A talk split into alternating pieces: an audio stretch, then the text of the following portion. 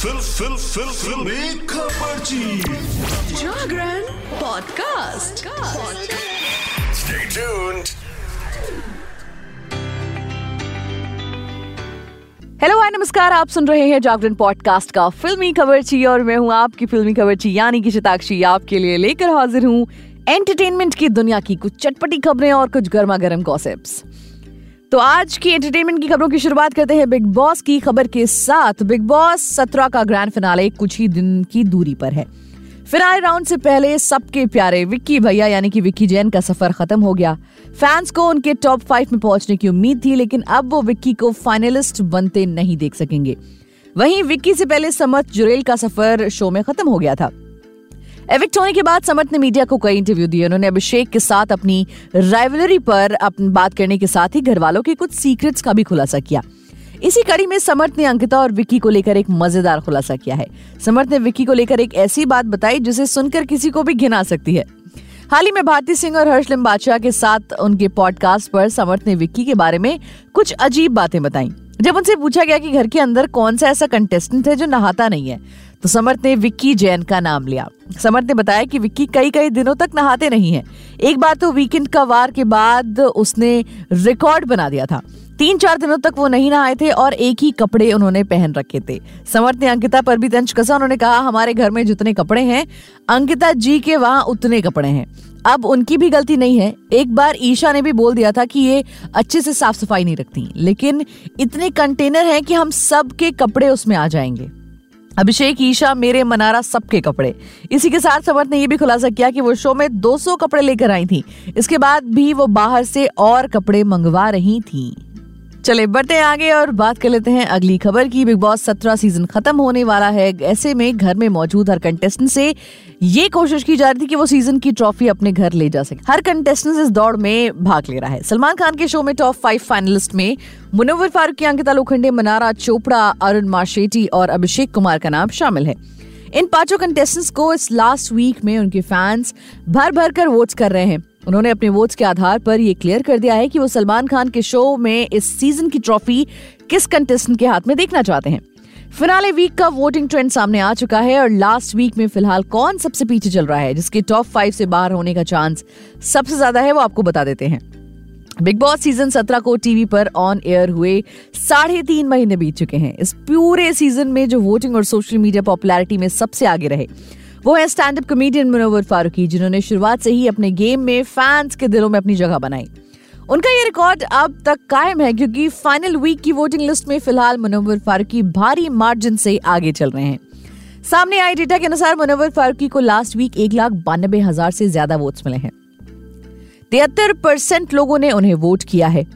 इसके अलावा top to में जिस कंटेस्ट ने अपनी जगह बनाई है, वो है अभिषेक कुमार। जी हाँ जिन्हें चौदह प्रतिशत यानी कि अड़तीस हज़ार नौ सौ बारह हज़ार के करीब वोट्स मिले हैं। बिग बॉस सत्रह के फिनाले वीक में वोटिंग लिस्ट के आधार पर तीसरे नंबर पर जो दौड़ रही हैं, वो है मनारा चोपड़ा, जिनमें फैंस विनर क्वालिटी देख रहे हैं और उन्हें उन अपना सपोर्ट देकर टॉप थ्री में शामिल करवाने की पूरी कोशिश कर रहे हैं। उन्हें फिनाले वीक में अब तक पंद्रह हज़ार आठ सौ उनसठ हज़ार वोट्स के करीब मिले हैं। चौथे नंबर पर इस लिस्ट में है सोशल मीडिया इन्फ्लुएंसर अचानक भयानक उर्फ़ अरुण माशेटी, जिन्होंने अपनी जगह पक्की की है।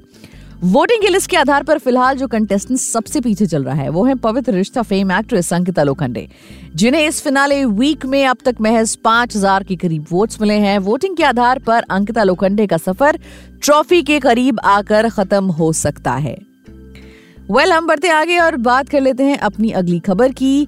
तेजा सज्जी की फ़िल्म हनुमान की रफ्तार थमने का नाम नहीं ले रही है। बॉक्स ऑफ़िस पर फ़िल्म का कहर जारी है। मंगलवार को भी हनुमान ने करोड़ों में बिज़नेस किया। इसके साथ ही फ़िल्म अब एक नए रिकॉर्ड की तरफ़ बढ़ चली है और लगातार चुपचाप अपना बिज़नेस करती जा रही है।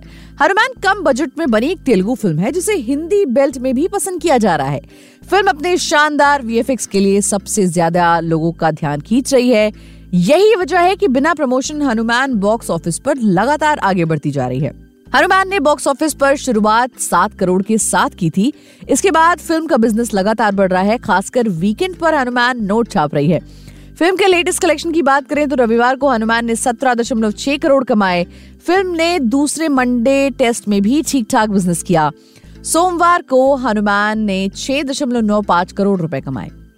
सैकनल की रिपोर्ट के अनुसार मंगलवार को भी फ़िल्म ने कलेक्शन में ज़्यादा गिरावट नहीं आने दी। शुरुआती आंकड़ों के अनुसार फ़िल्म ने तेईस जनवरी को देश भर में चार दशमलव छह पाँच करोड़ रुपए कमाए। इसके साथ ही रिलीज़ के बारह दिनों में हनुमान ने एक सौ तिरालीस दशमलव छह पाँच करोड़ का नेट बिज़नेस कर लिया है।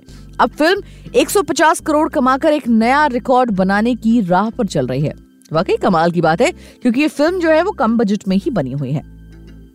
फ़िलहाल हम बढ़ते हैं अपनी अगली खबर की तरफ़। बॉलीवुड एक्टर ऋतिक रोशन और दीपिका पादुकोण की मच वेटेड फ़िल्म फाइटर 25 जनवरी को बड़े पर्दे पर रिलीज़ होने वाली है, यानी कि कल। फ़िल्म की रिलीज़ से पहले एक के बाद एक नए अपडेट सामने आ रहे हैं। अभी हाल ही में फ़िल्म फाइटर की प्रमोशन की फ़ोटोज़ सामने आई थी। इन फ़ोटोज़ में ऋतिक रोशन के साथ साथ दीपिका पादुकोण भी मंच शेयर करती हुई नज़र आई। इस खबर के बाद अब फ़िल्म फाइटर को लेकर एक बुरी खबर सामने आ रही है। दीपिका पादुकोण फ़िल्म फाइटर को रिलीज़ से पहले ही कई देशों में बैन कर दिया गया है। रिलीज़ से पहले मेकर्स को एक बड़ा झटका लगा है। ऋतिक रोशन और दीपिका पादुकोण की फ़िल्म फाइटर सुर्खियों में लगातार बनी हुई है। भारतीय वायुसेना की पायलट की लाइफ पर बनी इस अपकमिंग फ़िल्म को कई देशों में बैन कर दिया गया है। मीडिया रिपोर्ट्स की माने तो इस फ़िल्म को रिलीज़ के एक दिन पहले ही यूएआई यानी कि संयुक्त अरब अमीरात को छोड़कर खाड़ी के सभी देशों में बैन कर दिया गया है। इस खबर के सामने आने के बाद गल्फ कंट्री में फ़िल्म का इंतज़ार कर रहे फैंस के हाथ निराशा लगी है। मीडिया रिपोर्ट्स के माने तो ऋतिक रोशन और दीपिका पादुकोण की फ़िल्म को इस बैन के कारण काफ़ी नुकसान भी हो सकता है। चले, बढ़ते हैं अगली खबर की तरफ़ और बात कर लेते हैं ऑस्कर की। 2024 ऑस्कर्स को लेकर 23 जनवरी से काफ़ी चर्चा हो रही है। ऑस्कर 2024 के लिए अभी हाल ही में फ़िल्मों का नॉमिनेशन शुरू हुआ था।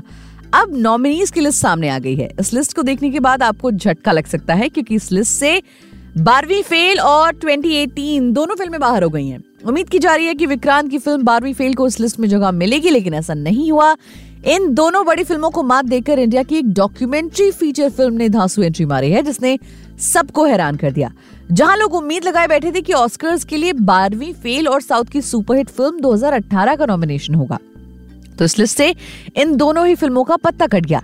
इन दोनों फ़िल्मों को पीछे छोड़ निशा पाहुजा की documentary feature film to kill a tiger ने ऑस्कर 2024 की नॉमिनेशन लिस्ट में धांसू एंट्री मारी है। साल 2024 में टुकेला टाइगर एक अकेली ऐसी फ़िल्म है जिसे ऑस्कर्स के लिए नॉमिनेट किया गया। इस फ़िल्म के नॉमिनेट होने से इंडियन फैंस काफ़ी खुश हैं। इस फ़िल्म को बेस्ट डॉक्यूमेंट्री फीचर फ़िल्म की कैटेगरी में नॉमिनेट किया गया है। इस फ़िल्म के अलावा चार और फीचर फ़िल्मों को भी इस लिस्ट में जगह मिली है। तो आज के लिए फ़िलहाल इतना ही। एंटरटेनमेंट जगत से जुड़ी और भी ताज़ा तरीन खबरें और चटपटी गॉसिप्स जानने के लिए जुड़े रहिए हमारे साथ और सुनते रहिए जागरण पॉडकास्ट का फिल्मी खबर जी